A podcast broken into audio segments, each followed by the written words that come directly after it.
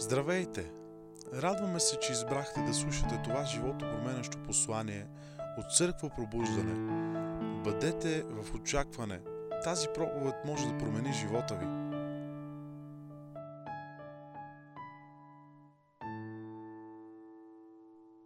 нашето ДНК, директива на нашите качества, ДНК, вие също знаете, е това, което свързва, това, което те прави уникален, това, което те прави различен. Не е ли феноменално, че всички ние, а, нали, не, мога да вляза в това, защото няма да имам а, време, но не е ли феноменално колко сме различни? Мислили сте си за това? Бог има огромно чувство за хумор. Бог трябва да е голям майтъпчия. Представете си какъв е Бога, който създаде шимпанзетата. Помислете за това. Той всъщност измисли шимпанзето. Той създаде мравояда. Чуда се какво си мислише, когато направи ленивеца. Тук ли сте хора? Помислете си за уникален Бог, за феноменален Бог, който създава всичко различно, създава всичко уникално, създава всичко прекрасно, създава всичко красиво. Погледни човек от те му кажи, ти си красив. И ако е семейно, обърни се на другата страна. ако не, се усмихни по-широко просто. Чуйте, тази година аз вярвам, че ще има много сватби в църква пробуждане, така че а, тия от вас, които още не сте намерили този, който ще имате вашата сватба, започвайте да си заплювате и да действате, защото някой може да ви го вземе. Слава на Исус! Кажи ДНК, директива на нашите качества. Това, от което сме изградени. Това, което сме. Твърде много хора искат да постигат неща без да знаят кои са. Искат да направят нещо в живота без да имат идентичност. И затова те вземат своята идентичност от това, което правят. Ти го питаш, кой си ти? И той ти казва, аз съм таксиметров шофьор. Тук ли сте хора? Не, ти не си таксиметров шофьор. Това е което правиш. Тук ли сте, брати и сестри, тази сутрин? Ти го питаш, а, а, ти, го, ти го питаш, кой си ти? И той ти казва, ами аз съм готвач в а, едно заведение. Не, аз не те питам какво правиш. Но хората толкова много са изгубили своята идентичност и своето чувство за принадлежност и това, кои са те като личности, какво оценяват, какво харесват че те се дефинират с техния статут, дефинират се с това, което правят, с професията си, някои се дефинират с образованието си. За Бога, ако се дефинират с образованието си, половината хора не работят дори това, което са се научили. Още по-зле. ДНК-то е това, с което ние се определяме като църква. Това, което прави църква пробуждане, различна църква от всички други църкви. Всички църкви вярват горе-долу в едно и също нещо. Нали? Говорим за класически християнски църкви, независимо дали са православни, католици или като нас, протестанти, горе-долу вярваме в едно и също нещо. 90% може да се съгласим, че вярваме в едно и също нещо. Какво е това, което вярваме? Вярваме, че света е паднал и е в състояние на грехопадение заради решението на Адам да предаде своя творец. Но Бог толкова възлюби света, че изпрати своя син да понесе наказанието на Адам, да умре на кръста, да възкръсне на третия ден от мъртвите, за да ни даде вечен живот и отново да ни върне в праведност или в право взаимоотношение с Бог, в което ние може да комуникираме с Него, Той може да комуникира с нас и да не бъдем осъдени на вечна смърт в ада, както дявола и падналите ангели, но да имаме вечен живот чрез Исус Христос, Сина на Бог. И а, абсолютно всяка църква вярва в това. И другото, което всяка църква би трябвало да вярва, но на някои много им куца, е, че тази добра новина, тази блага вест, трябва да стигне до краищата на света или всеки човек има право а, и трябва да има достъп до добрата новина. Не всеки човек ще приеме добрата новина, че Исус Христос умря за него и възкръсна и живя безгрешен живот, за да може твоя грешен живот да не въжи, когато застанеш пред Божия съд, а неговия безгрешен живот да въжи за тебе, когато застанеш пред Божия съд. Не е ли велико това? Аз си мисля за това понякога и си казвам, халелуя, че моя живот няма да въжи пред Божия съд, а неговия живот ще въжи пред Божия съд. Тук ли сте? Слава на Бога, че няма да бъда спасен според това, което аз съм направил, ще бъда спасен заради това, което Той е направил. И това е подаръка, всъщност, да приемеш жертвата на Исус Христос. Амен. Когато ти приемеш тази жертва, когато ти приемеш това, което Исус направи за теб, тогава си християнин, тогава си новороден, тогава имаш вечен живот. И това е добрата новина, това е което искаме да споделяме света, това е което всеки човек има право да чуе. Но ако, а, а, ако го чуе, той може да реши да не го приеме. Така че не всеки ще приеме добрата новина, но всеки има право да чуе добрата новина. И това е друго нещо, което ние оценяваме. И така това, което оценяваме и това, което е важно за нас, създава култура. Записвате ли се? ДНК-то ни, ценностите ни създават култура. Това, което оценяваме, се превръща в култура. Превръща се в, да използваме една хубава българска дума, тертип. Нали знаете, отиваш в една къща и те си имат определен ред. Отиваш в друга къща, това пак е семейство, те имат друг ред. Кой определя реда в една къща? Родителите. Нали? Хората, които живеят там, те определят това, което е ценно и това, което ще се случва, като толерират или не толерират неща.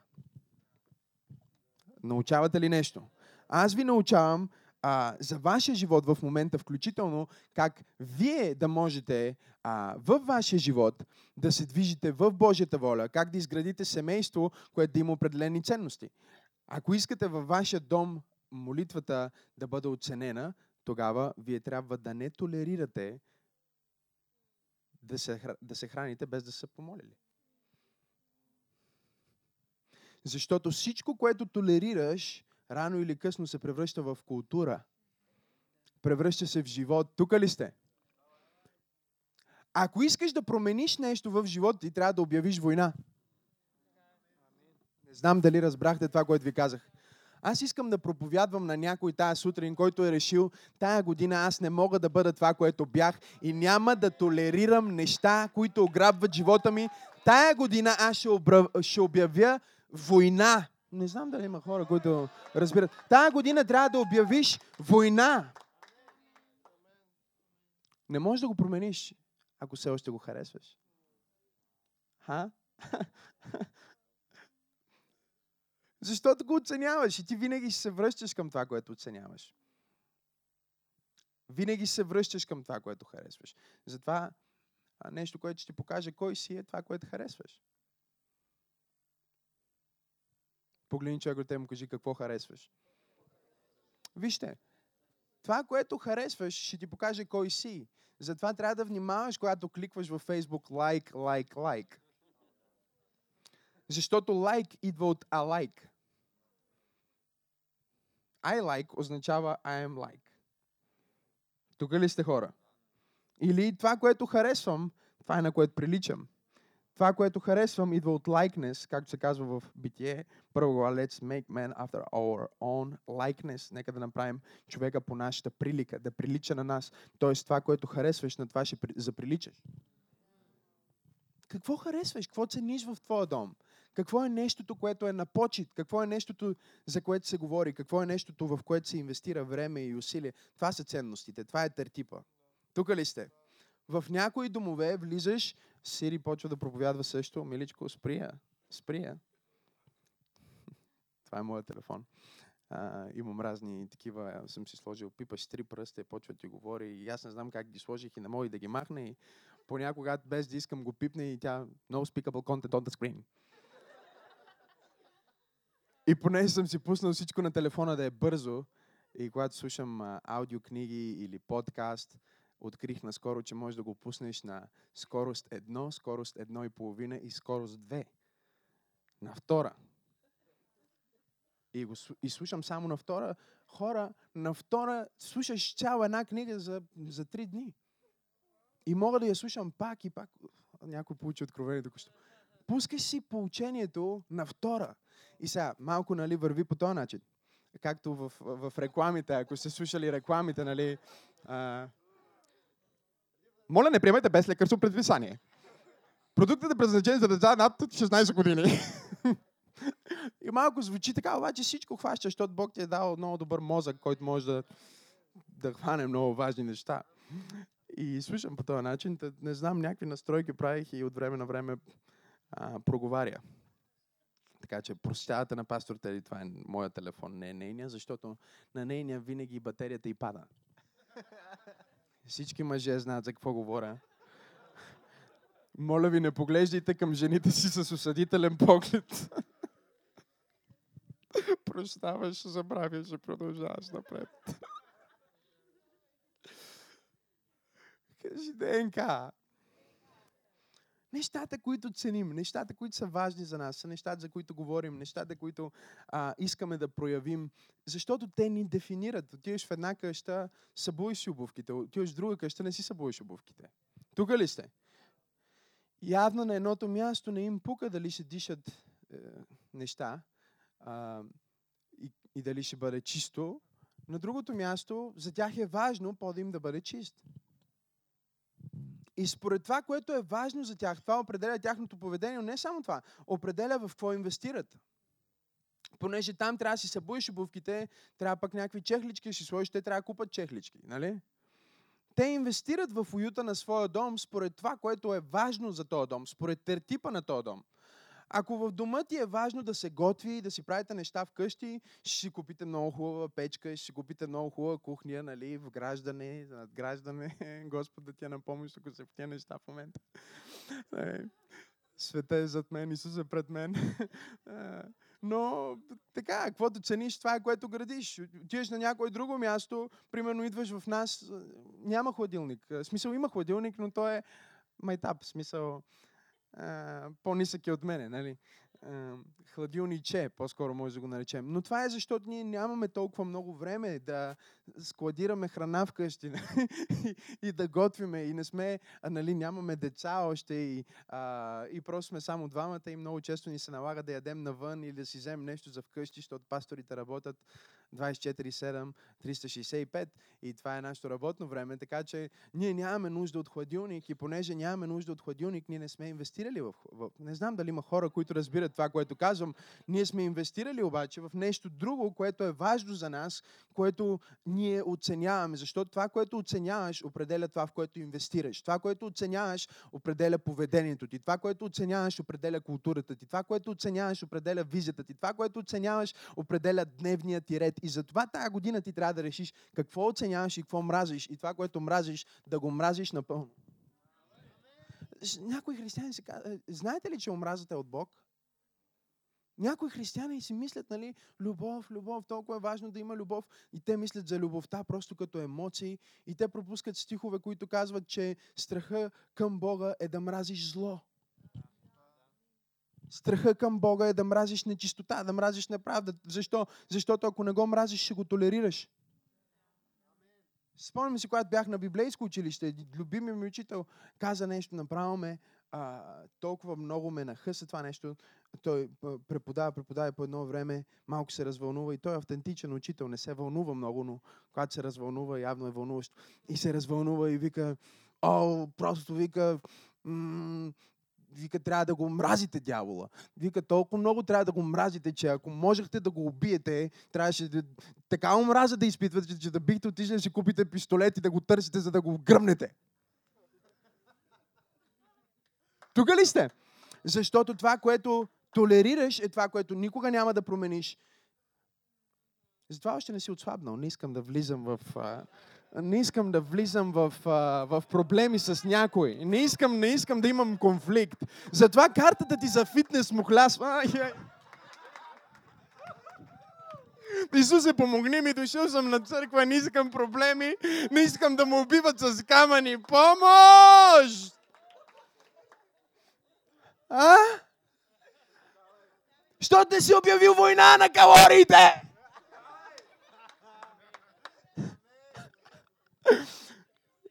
Влизам, влизам в проповедта за тази сутрин. Да, още не съм започнал. Знам, това е интродукция. Интродукцията е важна, защото няма правя всяка неделя. Събрали се един 50-тен пастор, един лутеранин, един католически свещеник, един православен, видиш ли. Православния по принцип никога не ходи, но този път решил да отиде. А, и се събрали там, ще, ще обядват заедно, нали, и а, кой е по-понай, нали, кой ще се моли за храната. И, и как, как го решили, нали, всички решили да се направят на смирени този ден и казали на, на, на 50-ния харизматична пастор, давай ти се моли за храната. Ама те се събрали по пасторски, нали, те едни пасторски общения. Аз затова не хора на пасторски, казали ми, има пасторско общение, има пасторска среща. Това буквално може да го тълкувате. Знаете ли как? Когато прочита пасторска среща, аз чета буфе. Пасторска среща, аз чета калории. Вие мислите ли защо всички пастори са толкова кръгли? Защото срещата трябва да е на трапеза. Та се събрали, имали трапеза, нали, ядене, пуйки и, и, и, и сланини и, и, и, и, дроп сърма, и боб и, и всякакви такива неща. И казали на, харизматичния пастор да се помоли и той взел да се моли, нали, ние винаги връзваме и развързваме и, и започва да се моли и казва в името на Исус връзвам всяка калория, заповядвам на всеки дух на надебеляване да напусне тая храна. Очисти, Господи, тази храна от всяка калория, нека се превърне в мускули, когато я приемем. Свръх естествено духове на калории, духове на, на, на надебеляване вън в името на Исус. И се моли, и връзва и развързва, заповяда на тия духове да напуснат, при което свършва и баптиста го поглежда и казва, не баптиста от филмите, а баптиста, баптистския пастор. Баптистския пастор го поглежда и му казва, братко, ти не знаеш ли, че тия духове излизат само чрез пост и молитва?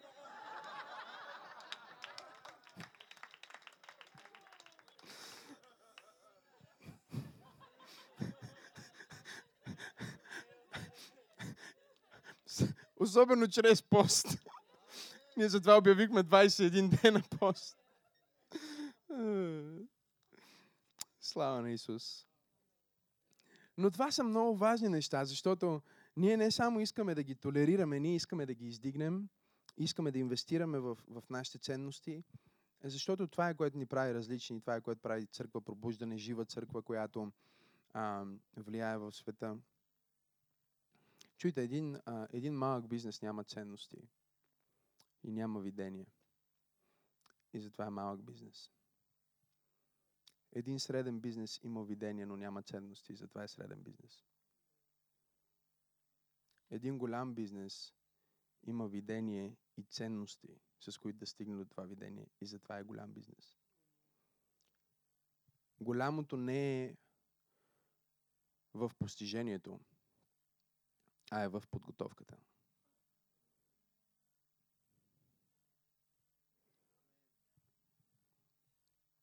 Добре, отворете Библията си на Йоан и днес искам да ви говоря за една от нашите ценности. И първоначално мислих да ги карам поред, обаче тази сутрин Бог ме вдъхнови да ги разбъркам, за да може да ви изненадвам повече. А, и днес ще си говорим за щедрост. Кажи щедрост. Щедрост. И а, един стих, който толкова много харесвам в притчи 22 глава, 9 стих. Ни говори за щедростта и а, ние сме си написали на нашото ДНК и ако вие нямате ДНК, то вземете си го на излизане, закачете си го на хладилника, споделете си го във Фейсбук, нека всички да знаят какво е важно за вас като хора от църква пробуждане. Щедрост, кажи щедрост. И под щедрост ние сме си написали каквото и да правим, го правим от сърце. Каквото и да правим, го правим от сърце. А, отворихте ли Библията си на Йоан 12 глава? Нека да погледнем Йоан 12 глава и ще четем заедно от първи стих една много силна история, която а, има много а, велико приложение към нас и, и ще изследваме малко тази жена и след това ще се преместим към живота на друга жена. 12 глава на Йоан, първи стих ни казва А 6 дни преди Пасхата Исус дойде в Витания, където беше Лазар, който той възкреси от мъртвите. Там му приготвиха вечеря и Марта прислужваше, а Лазар беше един от тези, които седяха с него на трапезата. Тогава Мария, която взе един литър миро от чист и скъпоценен нарт, помаза нозете на Исус и с косата си изтри нозете му. И къщата се изпълни с благоухание от мирото. Четвърти стих. Но един от учениците му, Юда Искариотски, който щеше да го предаде, каза, защо не се продаде това миро? За 300 динария, за да се раздадат на сиромасите. Винаги има един. Шести стих. А това рече не защото го беше грижа за сиромасите, а защото беше крадец. И държеше касата. Като държеше касата, вземаше от това, което пускаха в нея. Тогава Исус рече, оставете я, понеже тя го е запазила за погребението ми.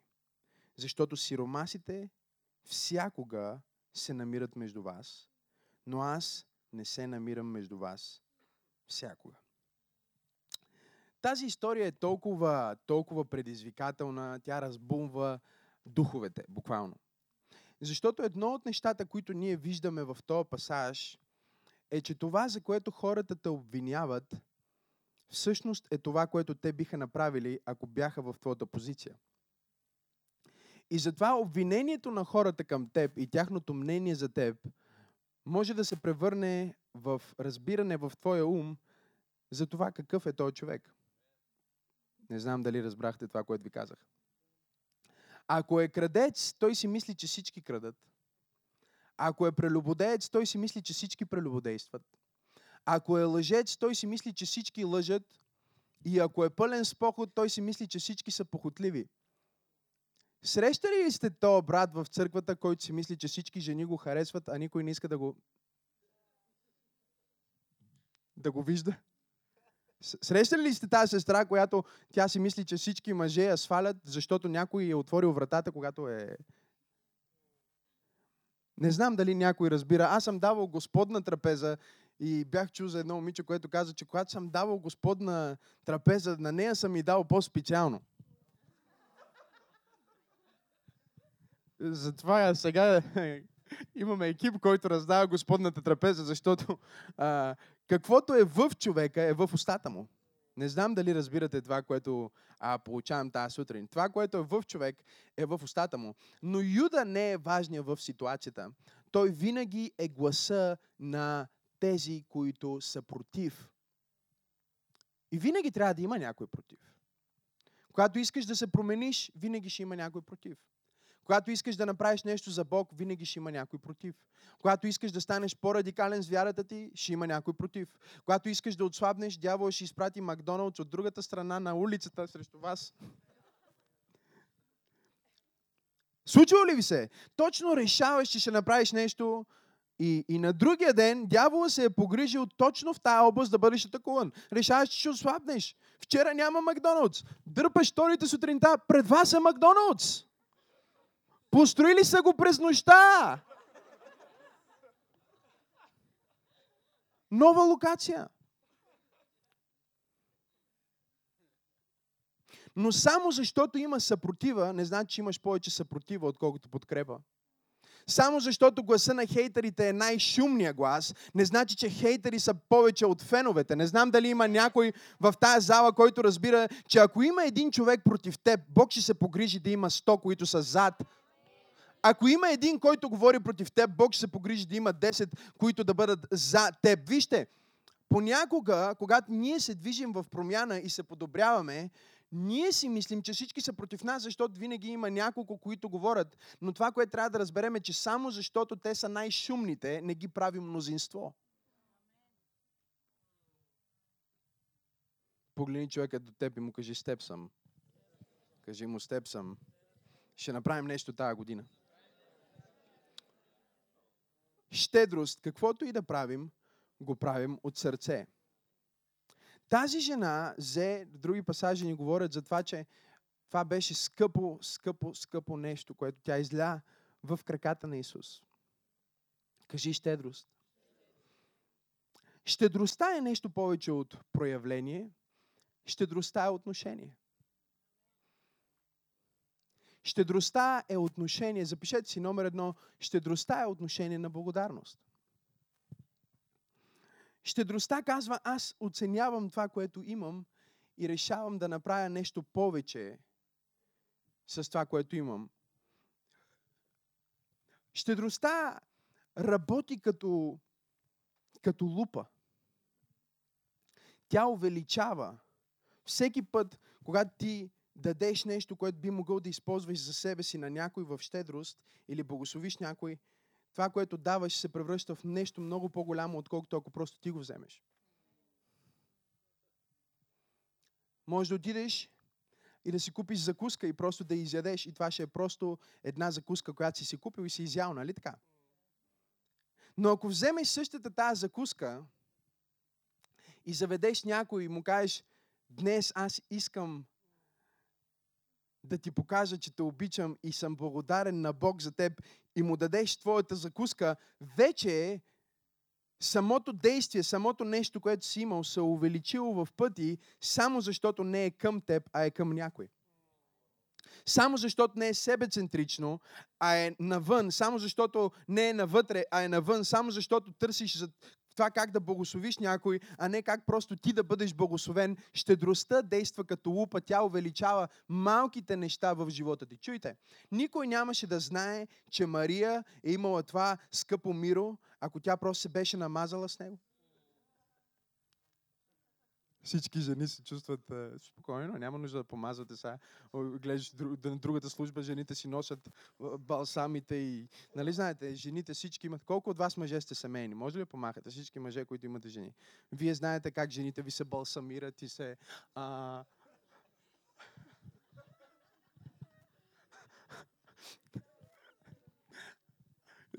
Някои мъже трябва да вярват тази година за две бани.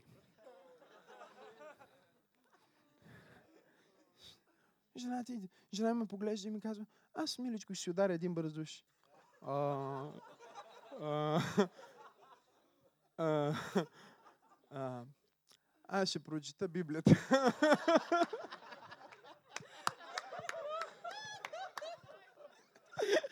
Идвам, ей сега, само влизам за малко. А, аз ще прочита цялата. О, защото това са процедури.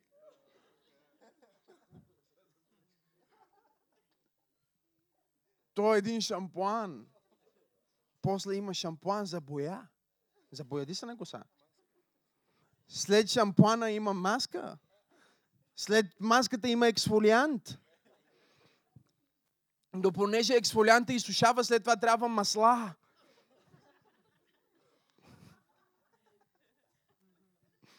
Някои мъже, вярата им за втора баня се издига. А някои вече сте напред и си имате. А, нали? Затова са толкова красиви. Да, да, да, и сега ще стигнем там. Краси казва, затова са толкова красиви, защото той има две бани. а, Боже мой. И след това излизат и започват да се балсамират. Те са едни масла, едни олия, едни преси, едни маши, едни сушилни, едни духачки, едни...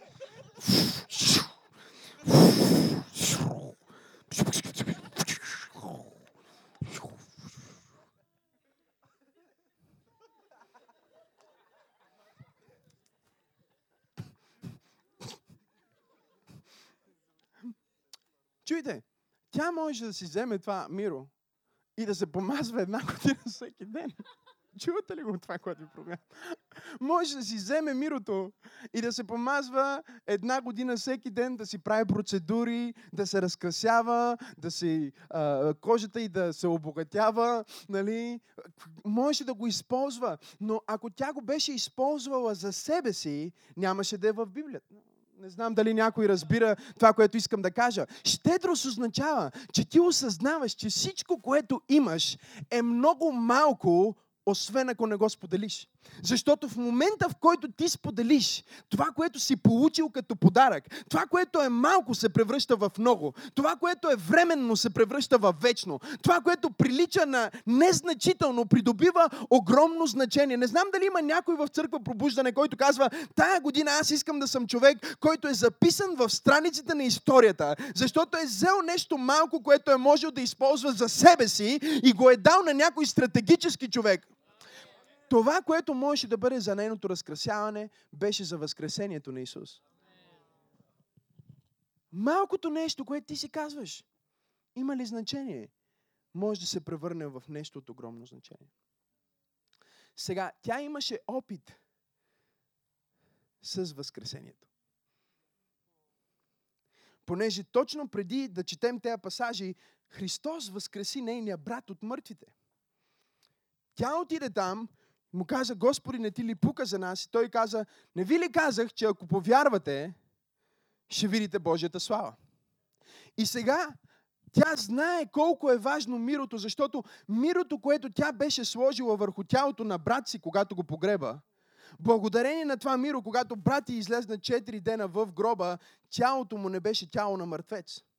Не беше се разложило. Мирото го поддържаше живо. И сега тя знаеше, че това миро има голяма сила, защото това, което тя беше преживяла в живота си като благословение, разбираше, че сега трябва да бъде предадено нататък. Щедрост означава, че това, което ти се е случило, това, което Бог ти е дал, не е за теб. Или нека да го кажа още по-добре, не свършва с теб. Не свършва с теб. Ти трябва да решиш дали ще бъдеш последна спирка или просто чекпоинт. Щедрост означава, целият ми живот ще бъде чекпоинт. Целият ми живот ще бъде река. Целият ми живот ще бъде вземане и даване, получаване и предаване. Най-благословените хора, които познавам, които съм срещал през живота ми, са хора, които не са вързани от благословението. Най-мизерните хора, които познавам, вярващи, са хора, които са вързани от благословението. Хора, които се превръщат в роби на благословението. Хора, които не осъзнават, че мирото, което са получили, не е за тях. Бог не им го е дал за тях. Мирото представлява помазанието. То представлява дарбите също, които Бог е вложил в теб. Щедрост означава, че ти ще кажеш, аз искам да взема всичко, което Бог ми е дал и да го дам на хората. Всичко, което Бог ме е научил, да науча хората. Всичко, което съм преживял с Бог, да го дам като преживяване на хората, защото мирото не е за теб. Погледни човек до теб и му кажи, ти не си помазан за себе си. Не си помазан просто за да изглеждаш добре. Ти си помазан заради мен. Дай ми нещо. Дай ми нещо. Искам нещо. С пастор Тери си говорихме наскоро и тя ми каза нещо много силно. Тя ми каза, Миличко, представяш ли си какво ще стане в църква пробуждане? Ако всичките хора, на които ти си ментор, всичките ти духовни синове, направят същото, което ти си направил за тях, за някой. Същото време, което ти си инвестирал, ресурсите, които си инвестирал, финансите, които си инвестирал, подаръците, които си инвестирал, отношението, което си инвестирал, можеш ли да си представиш какво може да стане в църква пробуждане, ако всички хора, които са получили, предадат това, което са получили? Тая година аз искам щедростта в църква пробуждане да отиде на друго ниво. Щедрост означава, че ти си готов да дадеш нещо, което никога няма да имаш. Може това да е единственото ти миро. Сега, понеже историята на тая жена е малко предизвикателна, Исус възкреси нейния брат. Очевидно тя беше работила, защото тук ни казва, че това е заплата за една година почти. Очевидно тя имаше финанси, с които да отиде и да купи това нещо, с което да бъде щедра. И ако прочетем само тази история, ние може да си помислим, че щедростта е в това да дадеш много. Или щедростта е да направиш нещо отлично. Да направиш нещо екстравагантно. Да направиш нещо over the top. Но понеже това не е точно щедростта, аз искам да ви дам пример с една друга жена. В Марк, отворете Библията си на Евангелието на Марк, 12 глава. Там ще видим различен вид щедрост. Различно проявление на щедростта. И има много силна връзка между тия две жени. Много, много, много силна връзка между тия две жени. Защото и двете имат сърце на щедрост. Кажи щедрост.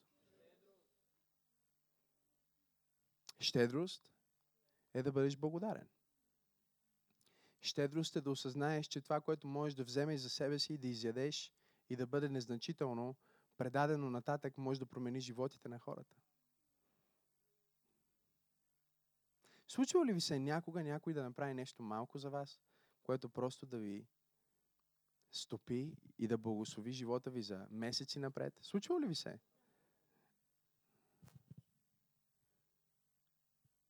Аз няма да забравя един феноменален момент а, на нашата сватба.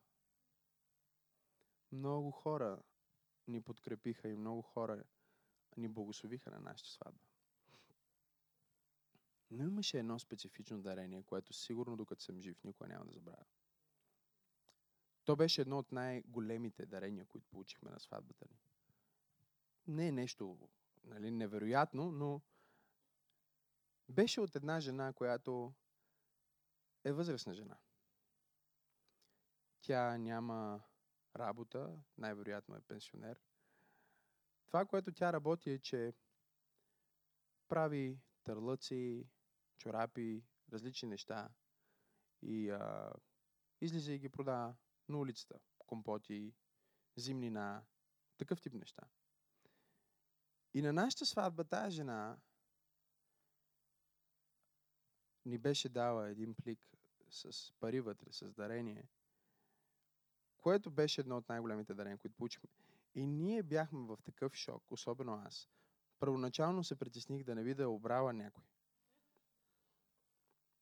Защото си казвам, откъде, как той човек може да събере тези пари? Може би ги е събирала много дълго време. Никога не я попитах, никога не говорих за това, може би би било странно, но си мислих за това как целият ми живот и всеки път, когато аз си помисля за сватбата ми, аз ще мисля за тази жена. След 20 години аз ще разказвам на децата ми за сватбата ми, или по-скоро.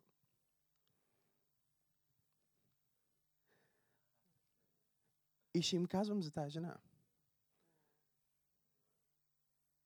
Проповядвал съм на толкова много места в света, и съм казвал за тази жена. Тя е спечелила част от живота ми, споделяйки част от живота си с мен.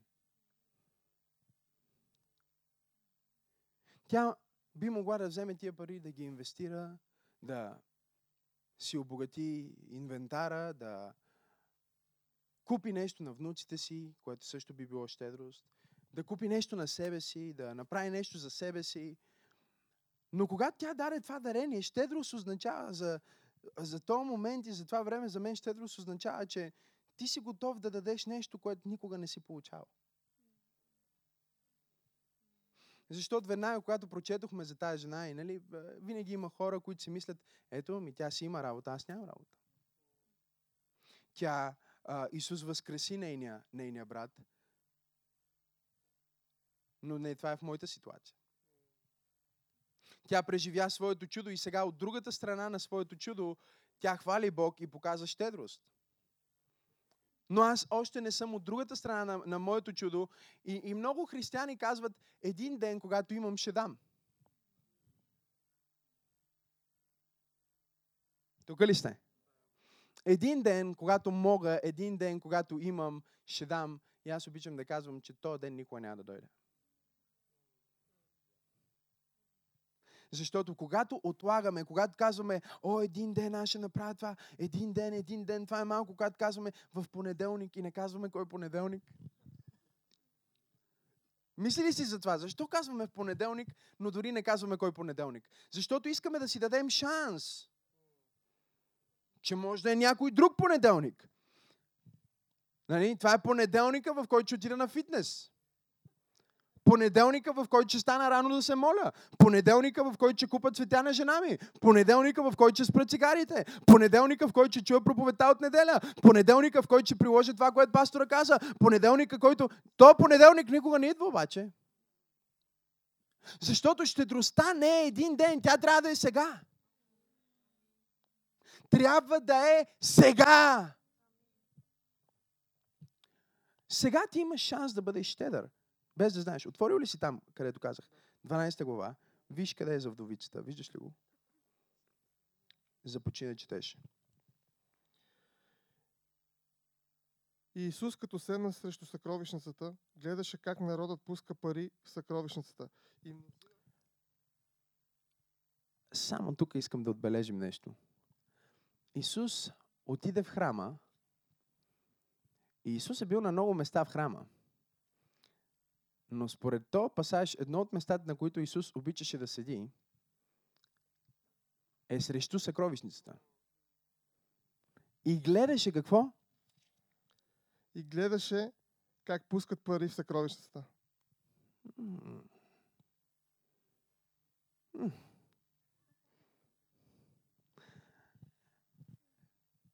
Исус наблюдава нашето поклонение. Дори ден, дори ден днешен, дори в този момент, Исус наблюдава нашето поклонение. Той е тук в тази зала и Той наблюдава нашето поклонение. Тук ли сте? Той наблюдава, когато ние пускахме нашето дарение.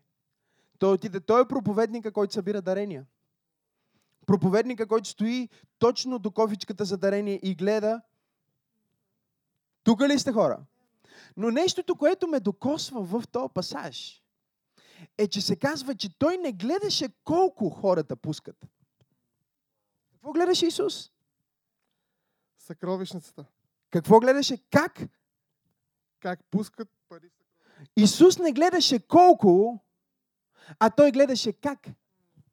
Не знам дали разбирате това, което, е, което се опитвам да ви покажа тази сутрин.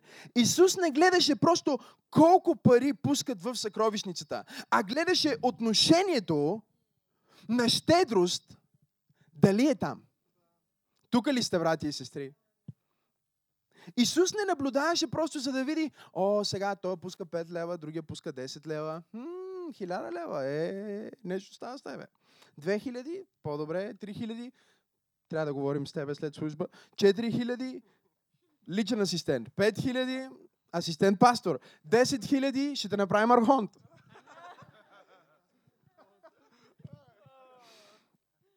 Някои църкви са така.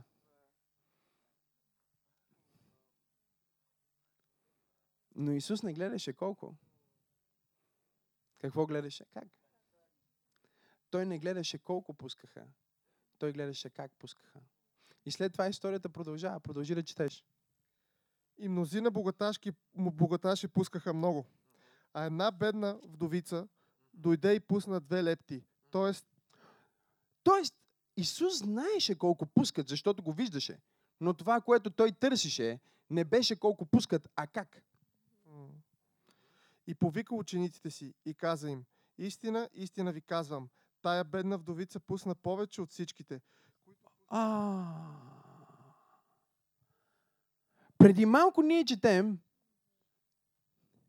че мнозина богаташи пускаха много, а тя пусна само две лепти. След това Исус ни казва, тя пусна повече. Не знам дали има хора, които а, искат да навлязат в това, което Божието Слово ни казва тази сутрин. Първо ни казва, че той гледа как пускат. След това ни казва, че вижда колко пускат. И накрая ни казва, има хора, които дават много. Тя дава само две лепти. И след това им казва, истина ви казвам, тя даде повече. Кажи повече. Какво Бог ще направи тази година? Тя даде повече от всички тях. Как така даде повече, като даде стотинки? Представете си другите хора, които идваха с злато и сребро и едни пликове, които е трудно да ги промушиш през дупката на, на, на, на кофата за дарение. И идва тая жена и пуска своето дарение и се чува както се чува понякога, когато отидеш в някои а, а, по-бедняшки църкви и се чува все едно, а, а, нали, те затова имат музика по време на дарението. Защото когато пуснат, пуснат дарението и започва динг-донг, динг-донг, динг-донг, камбани, звучат, всичко звучи там. Цък, цък, цък, цък. Тая жена отиде и пусна своите стотинки. И Исус каза, това, което тя даде, беше много повече от това, което всички други хора дадоха.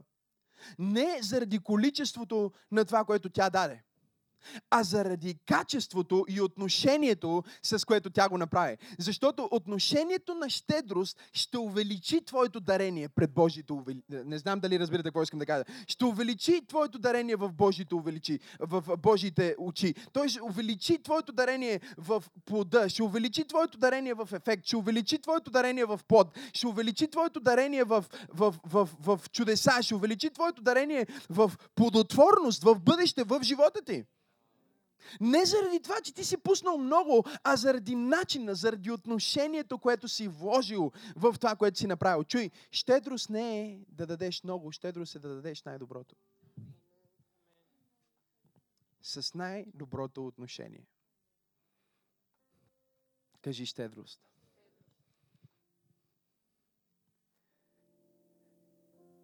Един ден, един ден, един ден. Чуйте, за едната Исус възкреси брати, а за другата мъжа и току-що беше починал. Едната имаше работа, другата беше безработна.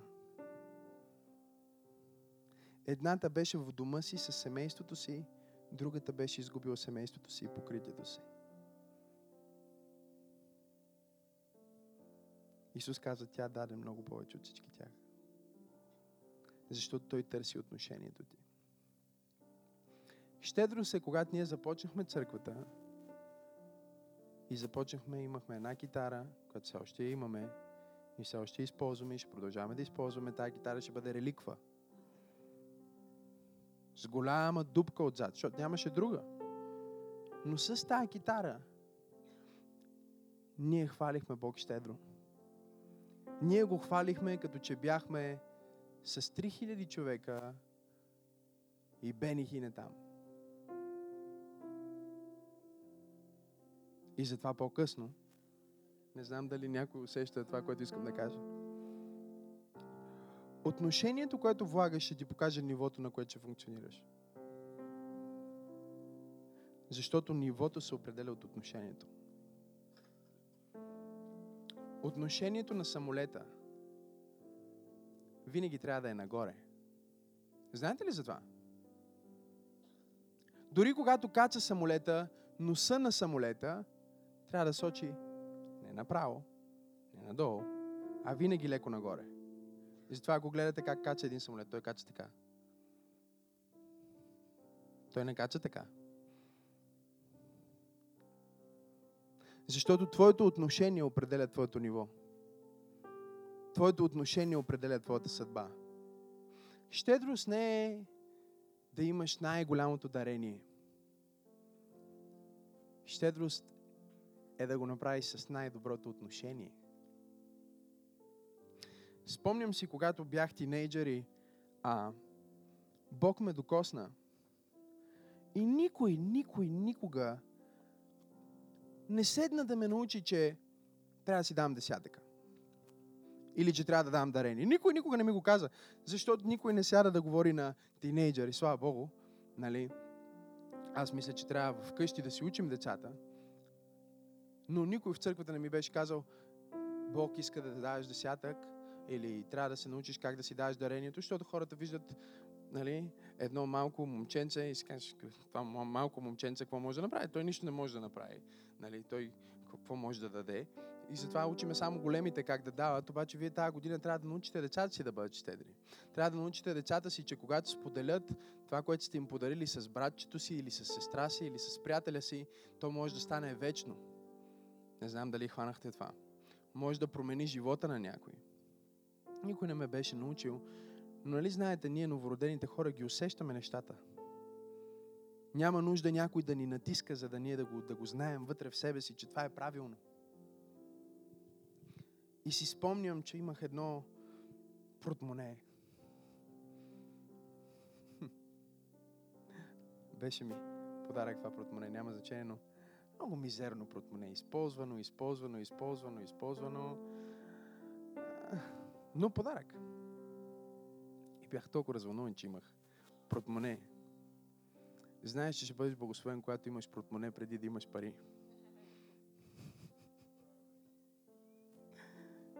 Първото нещо, което направих с това портмоне е, че осветих едно джобче. И казах, в това джобче аз ще отделям десятъците и Първото нещо, което направих. Това беше едно от тия портмонета, дето са Арманини. Версачи Чи. Някой от вас носи ли са някога Ади Ди Ди Ди Ди Дас?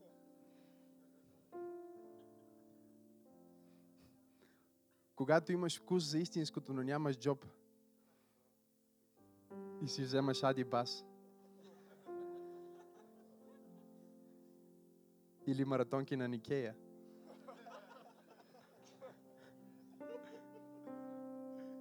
Часовник на бос. Стрисата. А? Някой си свидетелства ли тази сутрин? Имате ли свидетелство? Някой от нас после отворихме, че можеш да си купиш истинското, ама трябва да е втора употреба. Има ли някой, който може да даде свидетелство тази сутрин? Или вие нямате такова свидетелство? Беше голяма мания да ходиш. Да пазаруваш на килограм от мания.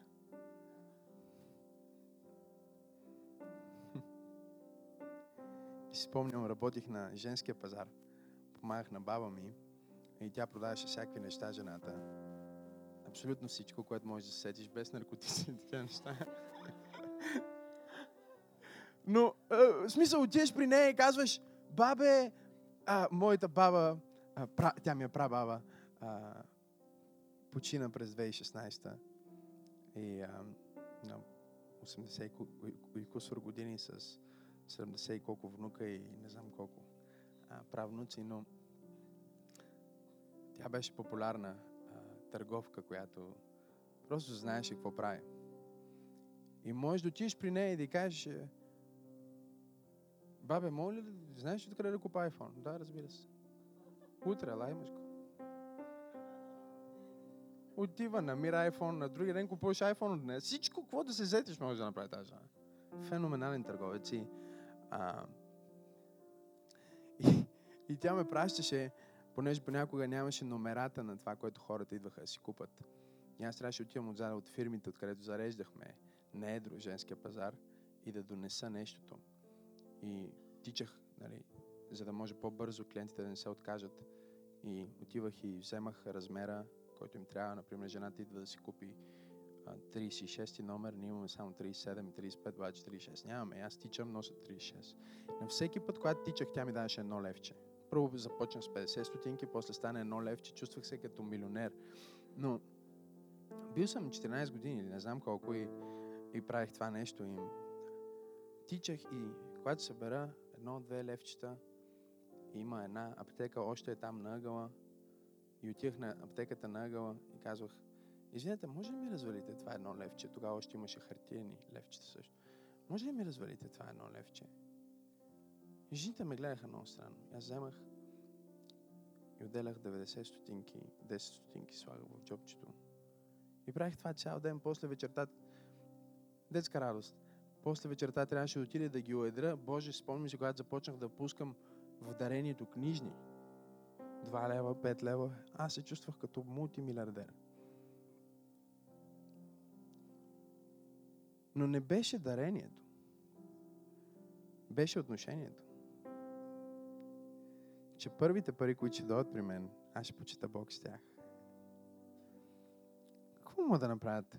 Какво мога да направят два лева от едно момче на 14 години? Щедростта винаги ще направи повече за този, който я упражнява, отколкото този, който я приема. Затова Исус каза, че е по-блаженно да...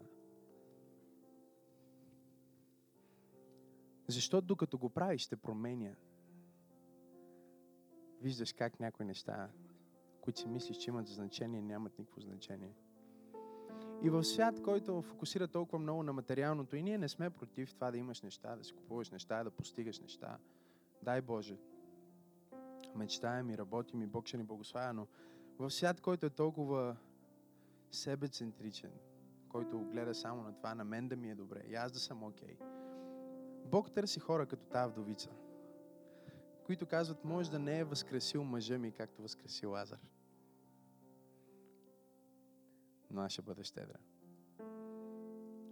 Може да нямам дом, в който да го помажа с миро, както направи тая жена, но ще бъда щедра. Щедрост не означава, че имаш най-доброто. Щедрост означава, че правиш най-доброто с това, което имаш за Бог. Означава, че ако дарението ти е един лев, няма просто да го вземеш и да го хвърлиш. Ще го направиш с отношение. Ще го сложиш в плика си, ще напишеш молитвата си, ще го направиш с цялото си сърце. Не, пастор, аз чакам един ден да имам повече, за да го направя. Никога няма го направиш. Започва сега. Щедрост е, когато посрещаш някой в църквата, да не си половинчат с него. Да не му кажеш просто Здрасти, как си? Здрасти, как си? И аз толкова често съм забелязвал, че при мен здрасти върви с как си. Има ли някой, който е така също? Някакси трудно да кажеш само здрасти. Винаги слагаш как си. Дори когато не ти пука. Всъщност ти не питаш човека как си, ти просто му кажеш здрасти, но добавяш как си.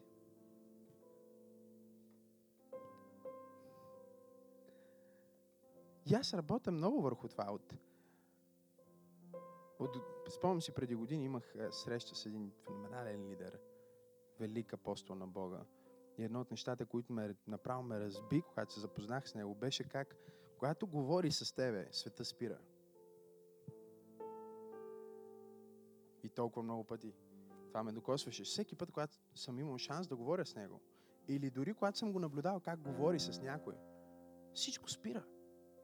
Все едно, само този човек съществува и той в този момент. И когато видях това в него и си казах, това е което аз искам да бъда. Искам да бъда човек, който наистина ти дава, когато ти дава. Наистина ти дава 100% от вниманието си. Наистина ти дава 100% от, от, от отношението си. И разбира се, че е трудно в света, в който живеем, който постоянно ни завлича в нещо.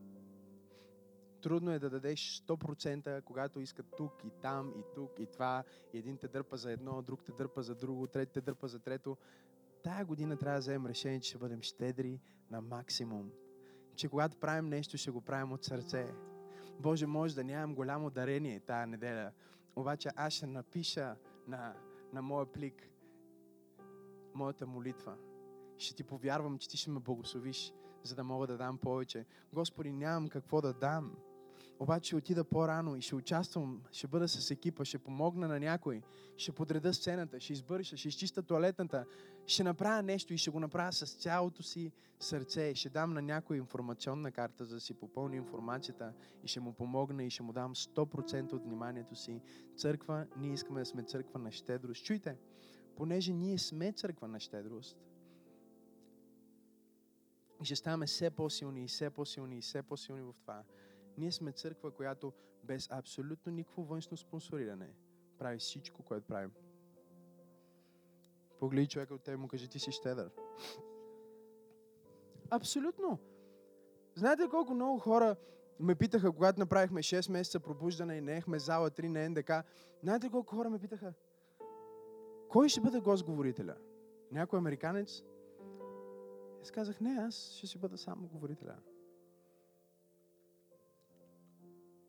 Нещо, някой... А, а кой... Добре, откъде толкова много пари? Ами... Чак много пари? Не, обаче ние го правим.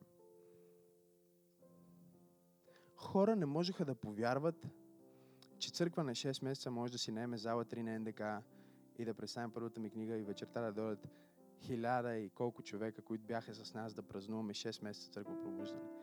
Хората звъняха и казват, да бе, има нещо нелегално там. Нещо не е наред. Твърде добре върви. Срещали сте тия хора? Аз искам да пророкувам, че Бог ще направи толкова щедър и толкова благословен и толкова успешен тази година, че хората ще си мислят, че си направил изма... Някой ще каже, не, не е възможно той да кара тази кола. Сигурно кара колата на някой. Може би е под найем. Не, той лъже. Това не е неговото. Не може той да построи. А, ти ли бе? Ти, как ти? Кажи щедрост. Толкова много хора. Вижте, аз си спомням, когато отидох а, на библейско училище в Швеция, имаше слух за мен, че аз съм богатия младежки пастор от България.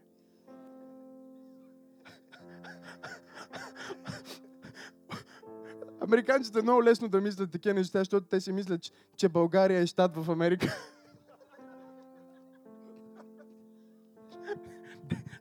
Те не знаят кое е България. Може би е Българи марката, нали?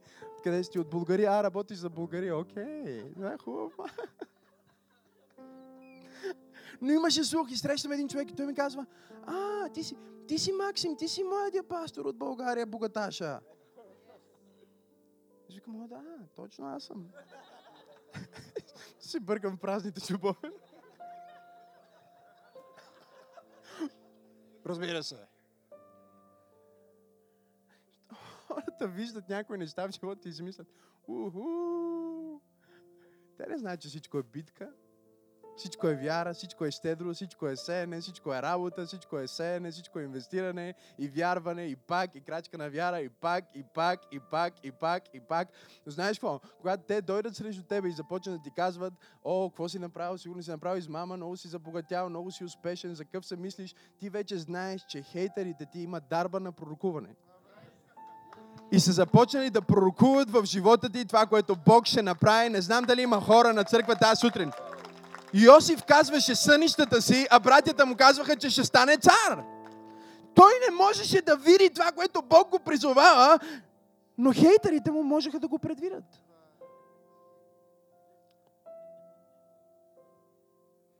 Кажи щедрост. Хората мислят, че сме много богати, защото даваме като богаташи. Сееме като богаташи. Черпиме хората като, като богаташи. Толкова много пъти с пастор Тери, още докато бяхме в предбрачно взаимоотношение, излизаме с, някой, с някое семейство или роднини или такова. И ние винаги искаме да платим сметката. И в църква пробуждане ние винаги се бием кой ще плати сметката. Защото ние искаме да получим награда. Ние сме щедри хора. И ние знаем, че е привилегия да платиш сметката на някой брат или сестра. Ти да бъдеш човек, който да плати сметката. И ние винаги сме били така, дори когато са били последните ни пари. И толкова често сме плащали в това време, ние плащаме сметката с последните ни пари.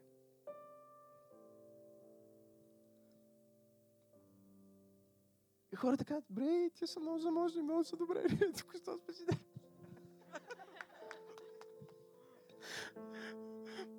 И да ти да излезеш от, отвън ресторант и да кажеш Зов за помощ.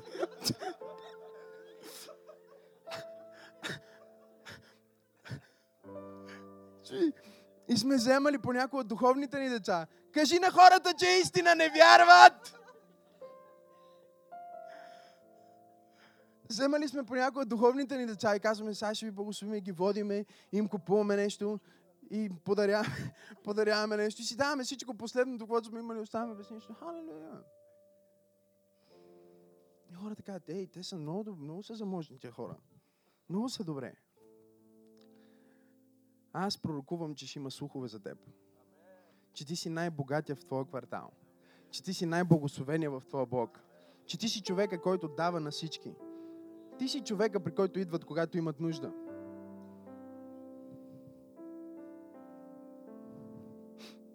Хубаво е да имаш добра репутация, преди да имаш добър банков баланс. Това е пророческа декларация. Кажи щедрост. Получавате ли нещо от това, което ви получава? Ние винаги плащаме сметката и Никога не казваме не на някакви възможности. Знаете ли колко много хора се отписват от благословението, защото нямат мислене на щедрост? Нека ви разкажа. Аз бях тинейджър и младежите казват, а, младежките лидери казват, ще отидем на пицария, тогава какво беше модерно? Пицария, как се казваш тая? Беше много хубава тогава. Българска е, не е хът. Джепето, нещо такова, да речем. Има една българска, забравих името. Шипка, о, шипка. Тогава шипка беше, уху, сега не знам какво е. Но отиваме на пицария в о, шипка. Всички младежи сте поканени. Кой се записва? Аз. Аз нямам не пари за пица, за вода нямам пари. Но аз отивам в ошибка. Защото аз няма да позволя на това, което имам или нямам, да ме спре от това да бъда в общението на светиите. Аз ще отида и ще пия една вода и ще стоя и ще ме питат как сега съм в пост. Ще стоя и няма, няма да... Знаете ли колко много хора казват, аз не мога да си го позволя и няма да отида? Кажи, че ще отидеш и ще можеш да го позволиш. Вие изпускате това, което ви казвам. Бог ще уреди за тебе да го направиш. Толкова пъти някой, някой ни казва, ей, може ли, можете ли да дойдете да направите? Да, разбира се, ще дойдем. Откъде ще, къде, как? Ей. Едни приятели ни казват, ей, о, елате ни на, на гости в еди къде си, еди кога си. Добре, ще го направим, няма проблем. Дори не мислим, ама как ще си купим билетите, как, къде ще отседнем, какво ще направим. Просто казваме да. Защо? Защото вярваме, че това е Божията воля. Това е нещо, което трябва да направим. И когато казваме да, ние декларираме с вярата си, ние сме на разположение за чудо, ние сме на разположение за снабдяване, ние сме на разположение за свръхестествено. Не знам дали има хора, които разбират. Преди да имаме кола, пастор Тери каза, ох, не мога повече. Трябваше да купим кола, викам, не мога повече. Викам, какво? Отивам да купа ароматизатор за колата. Скам, ей, човек, ние нямаме кола, ти искаш ароматизатор да купиш. Точно да е, нали това проповядваш? Проповеднико. Нали знаете жените, които с твоите камъни ти строят къща. И това проповядаш. Отивам, купувам си ароматизатор, купувам си ароматизатора на другия ден, бум, колата идва.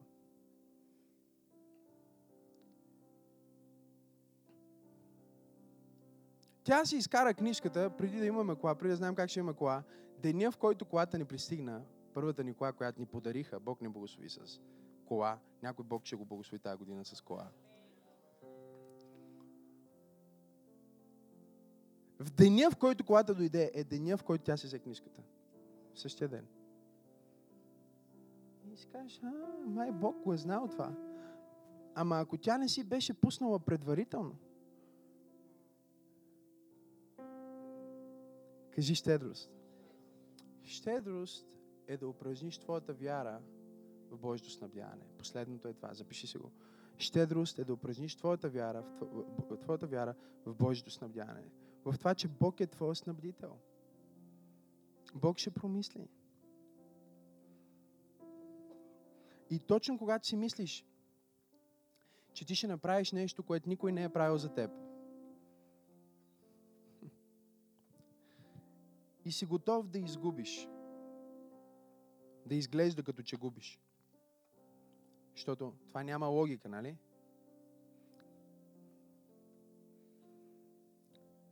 Това е културата на небето.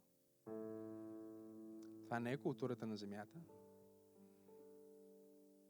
Това не е културата и на други църкви. Ние, когато сме излизали с хора от други църкви, сме имали ситуации, в които буквално хората си до стотинките си такова си отделят.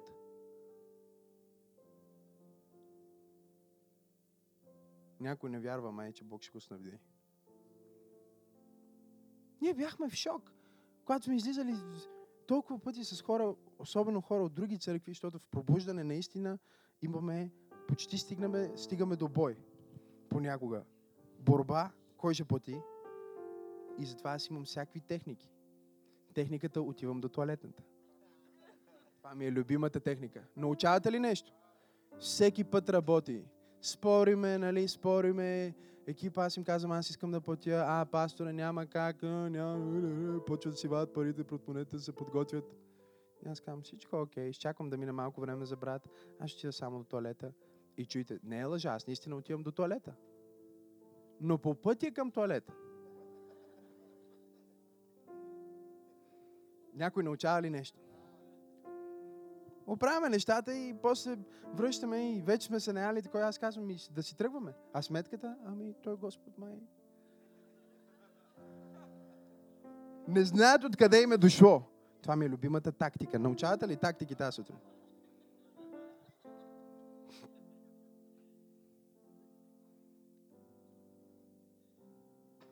И когато си, вау, когато си по този начин, винаги има за тебе.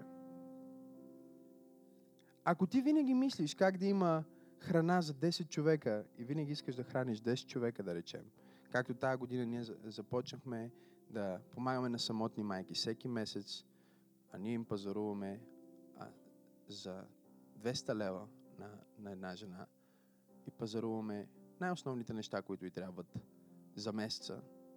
И по този начин тя може да се фокусира, да си плаща на децата уроците, да си плаща сметките и ако има квартира и така нататък. И ако ви искате да участвате в това и да бъдете един такъв спонсор, можете да отидете на информация, се запишете и да участвате, но а, какво исках да кажа? Исках да кажа, че вземаш, даваш на някой. Ако ти мислиш как да даваш на хората и как да имат примерно 10 човека, за които ти да се грижиш или да ги храниш, ако ти храниш 10 човека, винаги ще остане и за теб. Тук ли сте? Но ако мислиш само за себе си, може и да няма. Но ако винаги мислиш за повече хора, винаги ще има и за теб. Амен. Взехте ли нещо тази сутрин? Научихте ли нещо? Благословени ли сте? Нека да наведем главите си да се помолим. И аз искам да дам шанс на хора тази сутрин. Благодарим ви, че слушахте това послание от Църква Пробуждане. Ако искате да посеете в нашето служение, може да намерите повече информация в сайта ни. Стойте свързани с нас чрез Facebook страницата на Църква Пробуждане и сайта ни awakening.bg.